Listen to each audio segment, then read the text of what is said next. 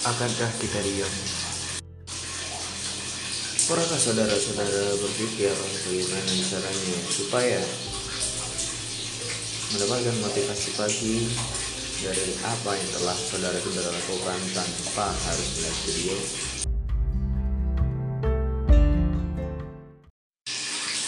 Akankah kita diam? Pernahkah saudara-saudara berpikir bagaimana caranya supaya